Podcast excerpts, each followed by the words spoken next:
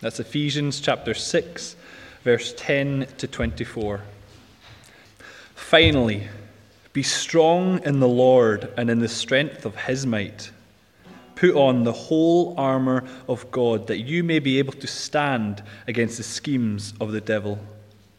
For we do not wrestle against flesh and blood, but against the rulers, against the authorities, against the cosmic powers over this present darkness, against the spiritual forces of evil in the heavenly places. Therefore, take up the whole armour of God, that you may be able to withstand in the evil day, and having done all, to stand firm. Stand therefore, having fastened on the belt of truth, and having put on the breastplate of righteousness, and as shoes for your feet, having put on the readiness given by the gospel of peace. In all circumstances, take up the shield of faith with which you can extinguish all the flaming darts of the evil one. And take the helmet of salvation and the sword of the Spirit, which is the Word of God, praying at all times in the Spirit with prayer and supplication. To that end, keep alert with all perseverance, making supplication for all the saints and also for me that words may be given to me in opening my mouth boldly to proclaim the mystery of the gospel, for which I am an ambassador in chains, that I may declare it boldly as I ought to speak. So that you also may know how I am and what I am doing, Tychicus, the beloved brother and faithful minister in the Lord, will tell you everything. I have sent him to you for this very purpose, that you may know how we are, and that we may, he may encourage your hearts. Peace be to the brothers with, and love with faith, from God the Father and the Lord Jesus Christ. Grace be with all who love our Lord Jesus Christ with love incorruptible. Amen. This is God's word. Uh, let's pray just for concentration um, as we begin. Father God, we thank you for this uh, extraordinary passage of Scripture before us. We pray, Lord, that we would give it the attention it deserves. Help us to concentrate at the end of a long day or a long week for many. And we pray that you would speak clearly to us all through your words. For Jesus' sake.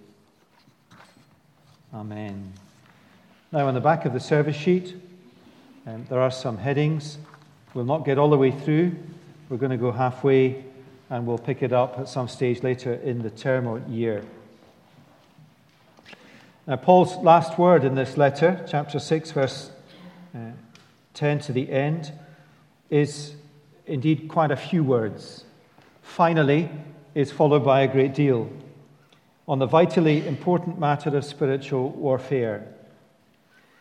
Tonight is supposed to be our last study in Ephesians. We will not get through all the verses because I cannot send you home with a vague sense of atmosphere on which and with which to fight the devil. We've got to be precise and clear. I can't send you home with a sense that you have a set of armor without knowing how it is that you deploy that armor in fighting the devil. So we'll come back to this at some uh, stage. What I want to do, though, is commend to you what we do not cover tonight to your own study, and we can give you good aids to help you uh, understand it. Last week, we focused on the need for vigilance. Every real Christian and every real living Christian church is engaged in spiritual warfare at a personal level and at a corporate level. You and I are engaged, if we are Christians, in a spiritual war. Together as a church corporately, we are engaged in spiritual warfare. Our battle is not against flesh and blood, but the devil and his spiritual forces of evil that make up his army. His army is large, it is strong. His tactics are strategic and various. His focus to break the unity of a living church, to hinder a church's progress to maturity, to stop people in the church community speaking the truth in love to one another, to persuade, to tempt us not to put off the old and put on the new he loves it when we lie. He loves it when we indulge and engage in immorality. He loves it when we self serve, not self sacrifice. He loves debauchery. He loves falsehood. He is the tempter. He is the tempter. We are not tempted by lust. We are tempted by the devil to lust. It is the devil who is tempting, always enticing. Be vigilant, Paul says, in your marriages, in your families, and at work. Be vigilant, but be confident. The devil's power is strong, but he has been defeated through the death and resurrection of Jesus by a greater power, the power of God. The devil has been defeated, and yet he fights on. Hence our need for vigilance. But he fights a lost battle. The last battle has been fought and won at the cross. His eternal damnation is inevitable when the Lord Jesus returns in glory and in power. And the Christian and a Christian church in whom the Spirit of the living Christ reigns and lives is strong. Not strong in their own strength, but strong, chapter 6, verse 10, in the Lord and in the strength of his might. And so we can stand firm. Notice the repeated reference to standing. Just read with me again verses 10 to 14. Finally, be strong in the Lord and in the strength of his might. Put on the whole armor of God that you may be able to not fly with wings or soar or run, but stand against the schemes of the devil. For we do not wrestle against flesh and blood, but against the rulers, the authorities, the cosmic powers over this present darkness, the spiritual forces of evil in the heavenly places. Therefore, take up the whole armor of God, that you may be able to withstand, and having done all, to stand. Stand, therefore. The picture to have in our minds, perhaps, is of a lighthouse perched on a rock out in the sea, battered by storms. But it withstands all that nature throws at it. It withstands the fiercest storms. It stands firm. It stands firm because it is well built on solid rock. And so it is for the Christian and for the living Christian church. They stand firm because they are well built and stand on a solid rock, Jesus. Now, that's the picture. That's the picture of what it means to be strong in the Lord and in the strength of his might. Now, think of Chalmers Church or Redeemer Church or Gracemount Church. Think of that church in all of the fragility that you understand it to have, and then put that image back in your mind and put Chalmers Church, Redeemer Church, or Gracemount Church on that rock. It will stand. It will withstand. It will stand fast. Now, the Apostle Paul is a practical man, and he does not want to leave us with a vague exhortation to stand firm. Rather, he wants to give us practical means of doing so. One of the devil's tactics tonight might be to accept that we're on spiritual warfare, which he would not be keen that we were on, but if he can possibly make me as confusing as I have ever have been, and send us away with some kind of vague atmosphere that the Bible says we can stand firm, but I didn't understand it, so I'm going to study it this week, but we don't get round to it, and we bypass Ephesians chapter 6 for three more years. Paul gives us practical day to day stuff. How is it that we encourage one another, and we've got to keep the corporate dimension of this to the fore? how is it we encourage one another in the church family to stand firm? What do we pray for somebody in our small group when they say, I am under spiritual attack, or I'm struggling with temptation, or I'm struggling with the lure and pull of the world? What should we say to them? If we say to them, I will pray for you, what should we pray for them? What should we be saying to one another? What's the flavor of a conversation after church on a Sunday night after a sermon on spiritual armor? Now, the answer to the questions of how do we stand and withstand the devil's attacks is the armor of God. Now, two verses there just to uh, navigate us in. Verse 11 Put on the whole armor of God, that you may be able to stand against the schemes of the devil. Verse 13 Therefore, take up the whole armor of God, that you may be able to withstand in the evil day, and having done all, to stand firm. The evil day is every day until Jesus returns. That's what the phrase means. Put on and take up are the exhortations. That language continues through the verses that follow. Just look at your Bibles. Put on, there it is again in verses 14 and 15, and take up in verses 16 and 17. Put on and take up sounds very much like we are to do something. But how does that sit alongside language like verse 10? Be strong in the Lord and in the strength of his might. That sounds like be something. So, which is it? Is it do something or is it be something? Now, this is critically important in Ephesians and indeed in the Christian life. So, listen well to this. Listen to what the armor is. The armor is the belt of truth, the breastplate of righteousness, shoes for your feet, the readiness given by the gospel of peace, the shield of faith, the helmet of salvation, and so on. Now, take out the soldier imagery. Soldier's just a fighter. What's the armor, really?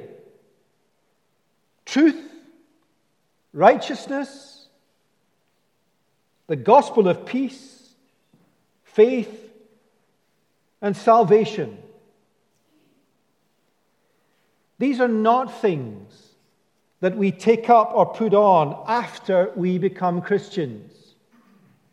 Rather, this is who we are as Christians, who we are as a Christian church.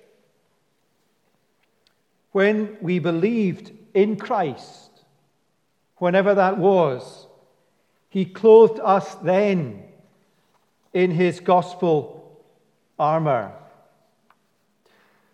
Now, that's one of the dimensions of union with Christ through conversion. We talk of Jesus in the person of his Spirit indwelling a believer. That is conversion. We talk equally of being clothed in righteousness. So a hymn like, No condemnation now I dread. Jesus and all in him is mine, alive in him, my living head, and clothed in righteousness divine, or uh, King of kings, majesty, in royal robes, righteous robes, I live to serve. And here in Ephesians 6, we have another dimension. When we believed in Christ, he clothed us in his gospel armor. His gospel armor. The same gospel armor that Jesus faced Satan with when he was tempted in the wilderness. When we believed in Christ, he clothed us in his gospel armor. In this life, Every day of this life, we wear Christ's gospel armor. We wear it every day. It is only in the life to come that we will shed this gospel armor. And so, if Christ clothes us in his gospel armor when we become Christians, why then does Paul say, put it on or take it up? Why the exhortations? Well, that is entirely consistent with the exhortational language that has run right through the second half of Ephesians. He exhorts us to put it on and take it up because we let our guard down, because we are not vigilant, because we forget. Tonight we gather round the Lord's table to eat bread and drink wine in memory of Jesus. We do not gather round that table in order to be saved. We do it to remember we are saved. Tonight we are reminded in Ephesians that we are in a spiritual battle, that we have been clothed in Christ's gospel armor, that we need to remember that, to draw on the strength it gives us, to use the weapons at our disposal, to encourage one another to the same, so that individually and corporately we will be when the storm hits or when Monday morning hits. Strong in the Lord and in the strength of his might, putting on the full armor of God. Now, let's consider uh, some pieces of this gospel armor that we are clothed in for the spiritual uh, battle.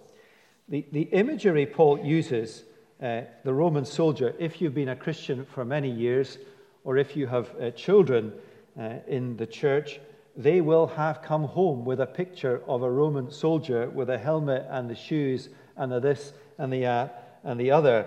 Um, why does Paul pick a Roman soldier as his metaphor? Perhaps because he was chained to one when he wrote this.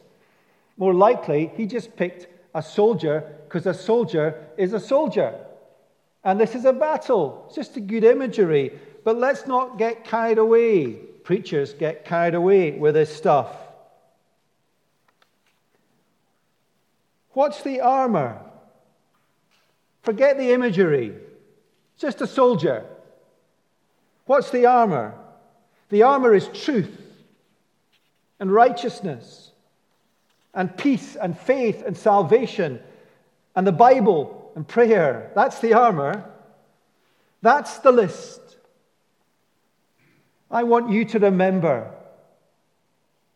Forget the belt and the breastplate and the shoes and the shield and the helmet and the sword or whatever other contemporary equivalent you can come up with.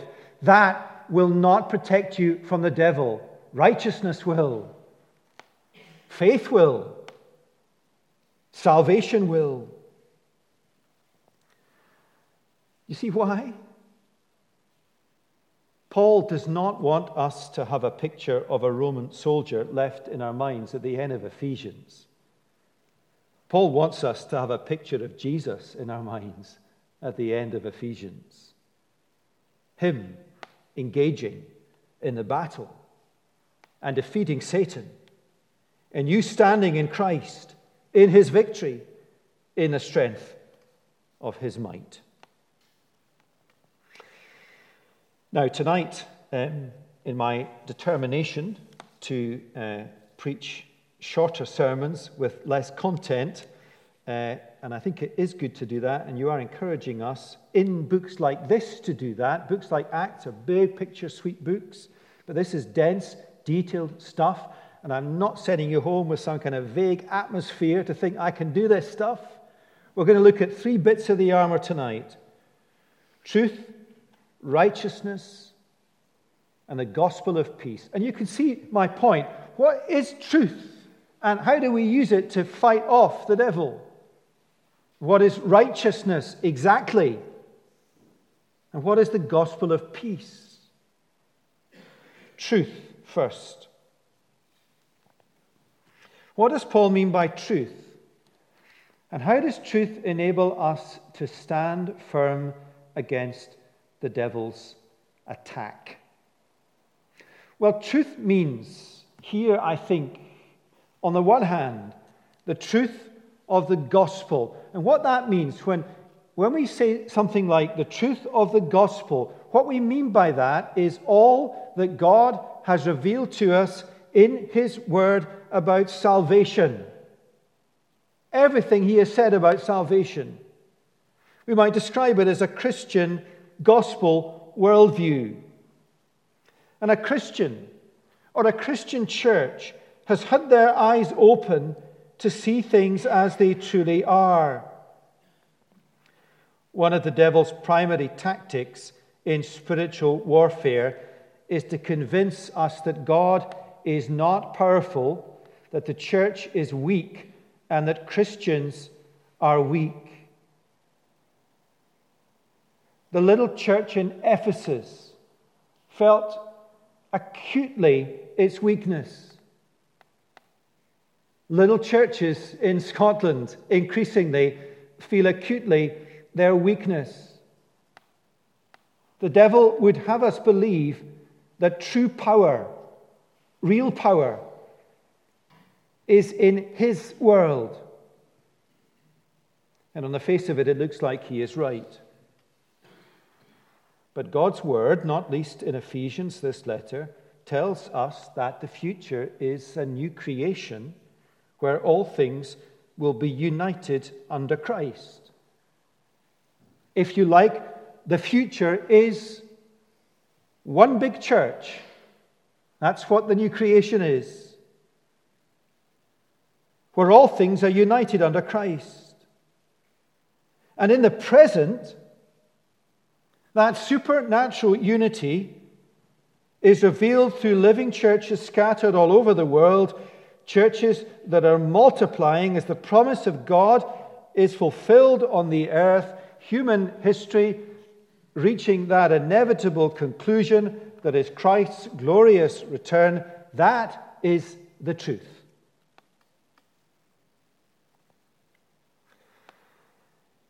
And it will never feel like it. It will never look like it. Which is why Jesus inspired his apostles to write down his words that we might believe it. The power at work in believers, you, the power at work in a living local church is immeasurably great. That's the language of Ephesians. Do not let the devil persuade you otherwise. You know the truth. Do not trust to how you feel as much as what you know. Do not let the devil persuade you that the battle is not yet won. It has been won. Do not let the devil persuade you that you are ever for a moment on the losing side. You are not. You are on the winning side. Do not let him tempt you to think Redeemer will fail, that people will not be converted, that the church will not grow.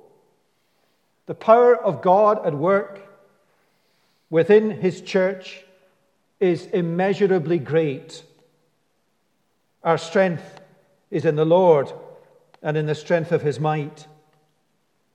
Do not let the devil ever persuade you otherwise. Moreover, do not let the devil persuade you to live for this world or what it offers. This world is his territory, it is full of lies.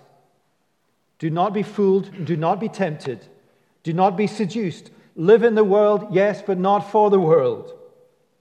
Live in this world for the world to come, making decisions individually and as a church based on eternity, not now. Truth is a great defense against the devil and his lies. Truth is a great offense.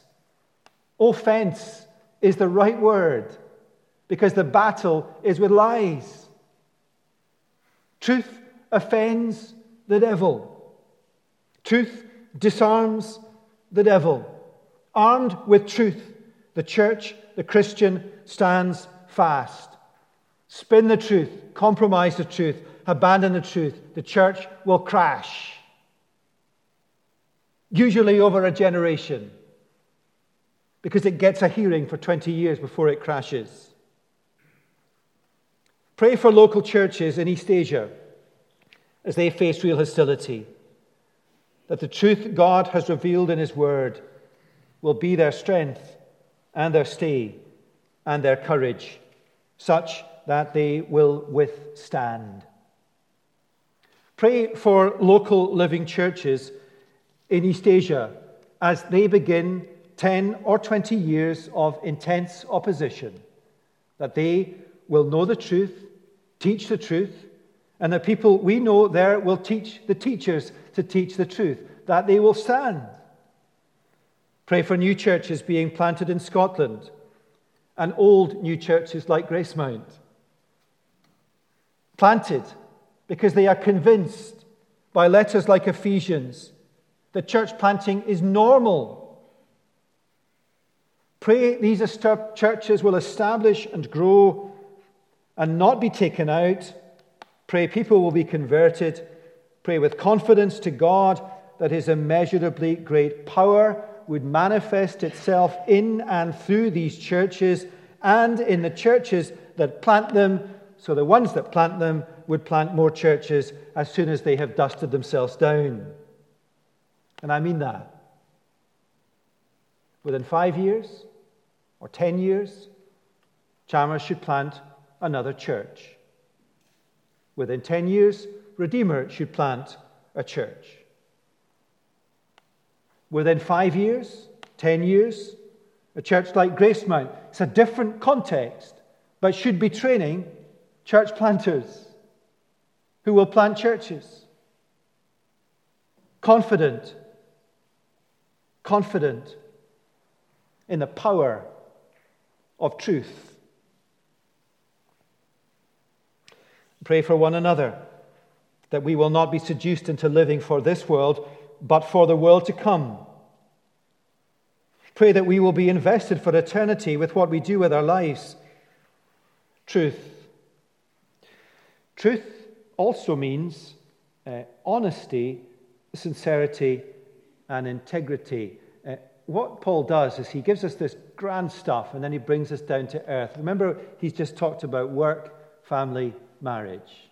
So he brings us down to earth. Truth means honesty, sincerity, and integrity. The Christian is to be honest and truthful, for example, at work. The devil wants us, tempts us, not to be people of truth and integrity. Whenever I speak about work, I mean my work as well as your work. As if in churches there was sometimes not truth. Of course there is. Work is work. The devil wants us to blend in with his world. He wants to dull our distinctiveness. He hates transparency. He loves darkness. Light causes him to flee. Paul said earlier in Ephesians, having put away falsehood, let each of you speak the truth. Pray for one another. Pray for one another in your small groups perhaps in particular for people who are working, for honesty, for sincerity, for integrity, for truthfulness. Wearing Jesus' armor is just as important at work on a Monday. A Christian worker or a boss working or leading with integrity, truthfulness, whose word can be trusted, who does not engage in office back chat or staff room back chat or church office back chat or politics whose yes is yes, whose no is no, stands out and is noticed over a lifetime. Is that biblical? Well, read a book like Daniel. Pray that for one another. Truth at that very basic level of not engaging in stuff that is falsehood is you wearing Christ's gospel armor. Stand therefore, having fastened on the belt of truth, having put on the breastplate of righteousness. What does Paul mean by righteousness? And how does righteousness enable us to stand firm against the devil's attack? Well, righteousness is what is required for a relationship with God. No one is righteous or capable of attaining righteousness themselves. Righteousness is what is given to a Christian by grace through faith, Ephesians 2. What makes it possible for Jesus to give us his righteousness is his death. So a Christian is someone who has been declared righteous by God to be righteous because of Jesus' death. That person, you, is in a right, literally a righteous relationship with God. That is who you are. Righteous in God's sight. Christ's righteousness given to you. You are in a right relationship with God. You are eternally safe, and you're not alone. That's what a church family is made up of people who have been declared righteous through faith. Now, why is righteousness that you wear, that declaration of right standing with God that Christ has put onto you, why is that such an important piece of gospel armor, individually and corporately as a church? Because two of the devil's flaming darts, two of his best honed arrows, are doubt and guilt. Who hasn't felt these darts? The evil one of the devil will do his best to rob us of the assurance of our salvation. He will fire his darts of doubt in this life. He will fire his darts of doubt when you are in green pastures in life. He will fire his darts of doubt when you are in dark valleys in life. He will fire his darts of doubt when you are in the darkest valley of all. He cannot, in firing these darts of doubt, change in any way our eternal destiny. But he will be satisfied with his Pyrrhic victory of robbing us of assurance on the journey to that destiny. That is why Paul wrote Romans 8.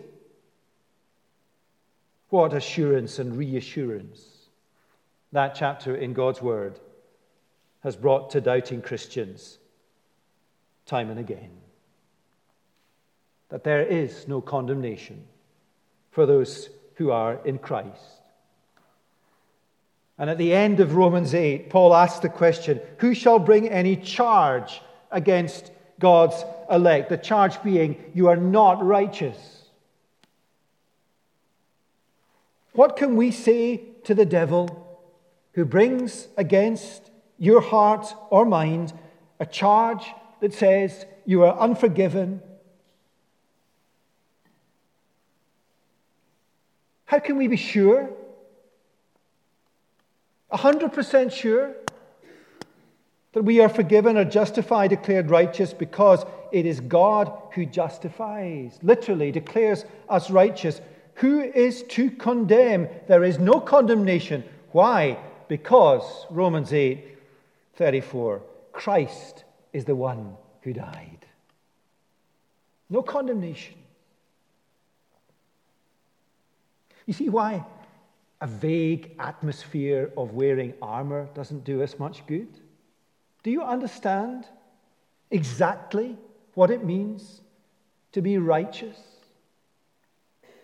One of the most influential books ever written by a Christian that's not the Bible was John Stott's The Cross of Christ where he explained in his lucid and succinct way answers to questions like Do you understand exactly what it means to be righteous? Do you understand that when you believed, you were clothed in righteousness divine? Do you understand that your righteousness is Christ's righteousness? Do you understand that you have that divine armor against the devil's flaming arrows of doubt? Come on, the devil says. You can't be certain. Yes, you can. But you still sin. How can that sin be forgiven? All our sin, past, present, future, is forgiven. Now, that is strong armor. Now, there are 130 people here tonight. There is someone here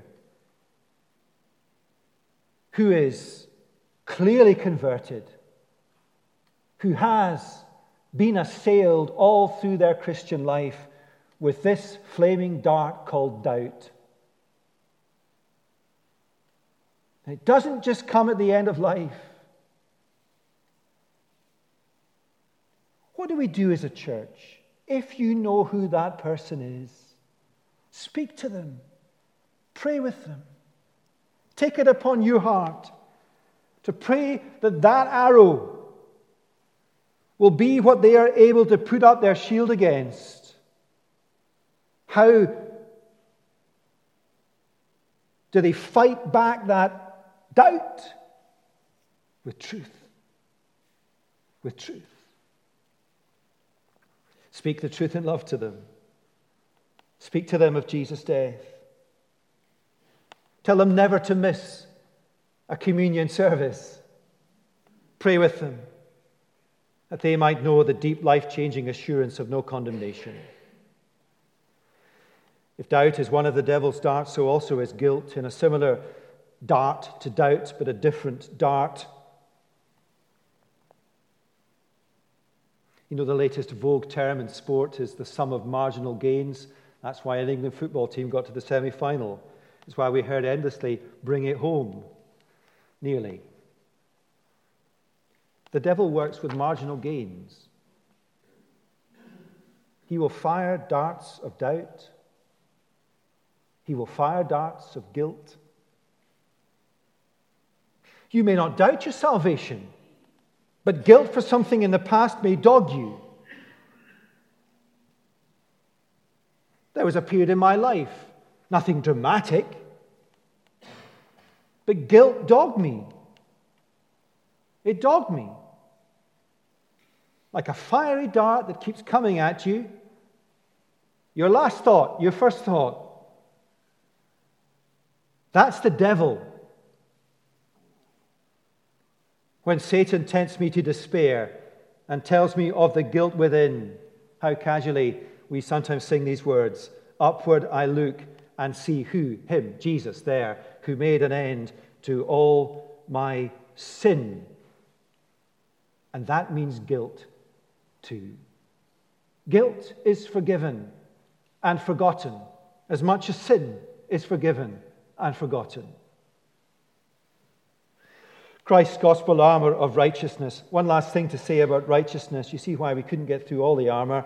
Uh, this bit of gospel armor, and that has to do with how we deal with sin. How do we approach, as Christians in a church, how do you in your small group, as you pray for each other in the battles with sin, how do you in your one on ones with a church, that only other person that really knows what the battles are in your heart, how do you engage as a Christian with sin?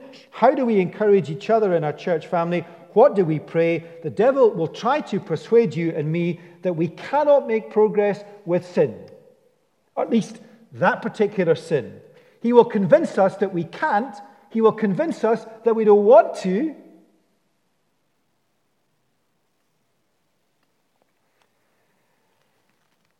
The devil will try his best, but wearing Christ's gospel armor of righteousness makes us see sin differently.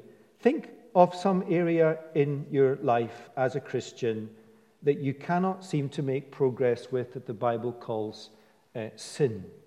Now, think of it. And stick your hand up if you can't think of any. Hands down. Think of that, or think of the practical stuff in Ephesians to help you work, life, and marriage. All that stuff about purity, sexual morality in chapter 5. How do you see that sin, that area of sin, that low grade, low volume sin that's gone on for years? Wearing Christ's gospel armor of righteousness makes you see that sin as forgiven sin. Forgiven sin. It makes you see that sin as dying sin. Why? Because that sin has been mortally wounded or fatally wounded through Jesus' death. It is dying out. It will be gone in the new creation. So, kill it in the strength of Jesus' might. You never think you'd hear me preach, name it and claim it. Name that sin and claim Christ's righteousness and kill it. That's where the hand to hand combat, wrestling with sin in the spiritual realm, fighting sin, fighting sin, fighting sin, not as a victim, but as a victor over sin. And that is not the power of persuasive thinking, it is the pure power of gospel logic and the pure power of the resurrected Christ with his Spirit living within us. So pray that for one another. Pray that for the person that you meet in with week after week, month after month. And when you share it with them and them with you of this accountability or that, and there is little progress, pray that you will be persuaded by the logic of the gospel with relation to that sin and kill it in the power of the righteousness of Jesus. And do not let the devil whisper in your ear or my ear now, he doesn't mean you. He doesn't mean you.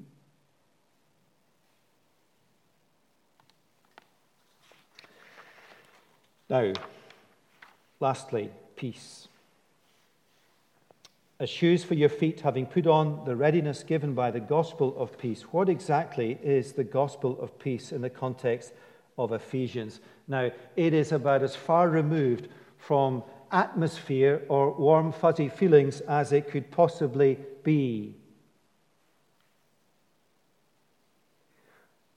The gospel of peace, in the context of Ephesians, is the power of God to reconcile us to Him and to one another. Peace is an objective fact. We are at peace with God, reconciled in the gospel, and with one another reconciled. That is a big, big deal in Ephesians, particularly the emphasis on reconciliation with one another. This is the power of God to reconcile human beings and thus to make a church that's who we are as a church. We are, above all else, a group of people living on the earth who are supernaturally united to one another and in Christ. Hostility between us as a little group of human beings has ceased. Unity in the church is a big theme in Ephesians. Be eager to maintain the unity of the Spirit in the bond of peace. And if the devil wants one thing more than anything else in the life of a local church, and we can be specific, Redeemer, Grace Mount Chalmers, it is disunity. 100%. That's why the gospel of peace is part of our spiritual armor because the devil wants to disunite us. We can stand against that threat. Together, we can stand against that threat, remembering who we are in Jesus, reconciled to one another. The devil has big, fiery darts of disunity. They're called cannonballs that he flings at the church, but he has tiny little darts of disunity, not a cannonball lobbed at the church, but a little dart that's directed at you, just to make you less humble more divisive, more critical. which is why we need to remember and remind one another and pray cognizant of the fact that we are supernaturally united in Christ. Why does Paul speak about readiness given by the gospel of peace? What kind of shoes are they? I don't know. I think he means steadfastness. It might be that the gospel of peace is something we should speak out as well as stand fast in. All of that is true. But he gets to that later on in the verses. Now, that's as far as we'll get tonight. Be vigilant. Spiritual warfare is real. But be confident. When we believed in Christ, we were clothed in his spiritual armor. And we can stand firm in the Lord and in the strength of his might. Remember that picture of the lighthouse perched on a rock out on the sea, battered by storms. Had there been lighthouses, Paul would have used one. Maybe there were. That lighthouse on the rock withstands all that nature can throw at it. It stands firm because it is well built on a solid rock. So it is for the Christian, which is why we are inflexible in our commitment to the Word of God and the simple gospel, for that is the solid rock. So it is for a living Christian church as they stand firm against the devil's schemes, because they are well built by God on the solid rock of Christ. You see, we wear Christ's armor, which means we have Him. Jesus with us, in us by his Spirit. We have his armor and we have his flesh. And when the devil's fiery darts get through, as they do, and we think we are not going to be able to stand or withstand, we remember because we go to church or we go to a small group or we have a good conversation after the service, that the rock on which we build our lives is the one who defeated Satan, the one who clothes us in his armor, the one who holds us fast, the one who holds you fast, the one who will never, ever, ever let go. Well, let's be quiet for a minute and then I'll pray.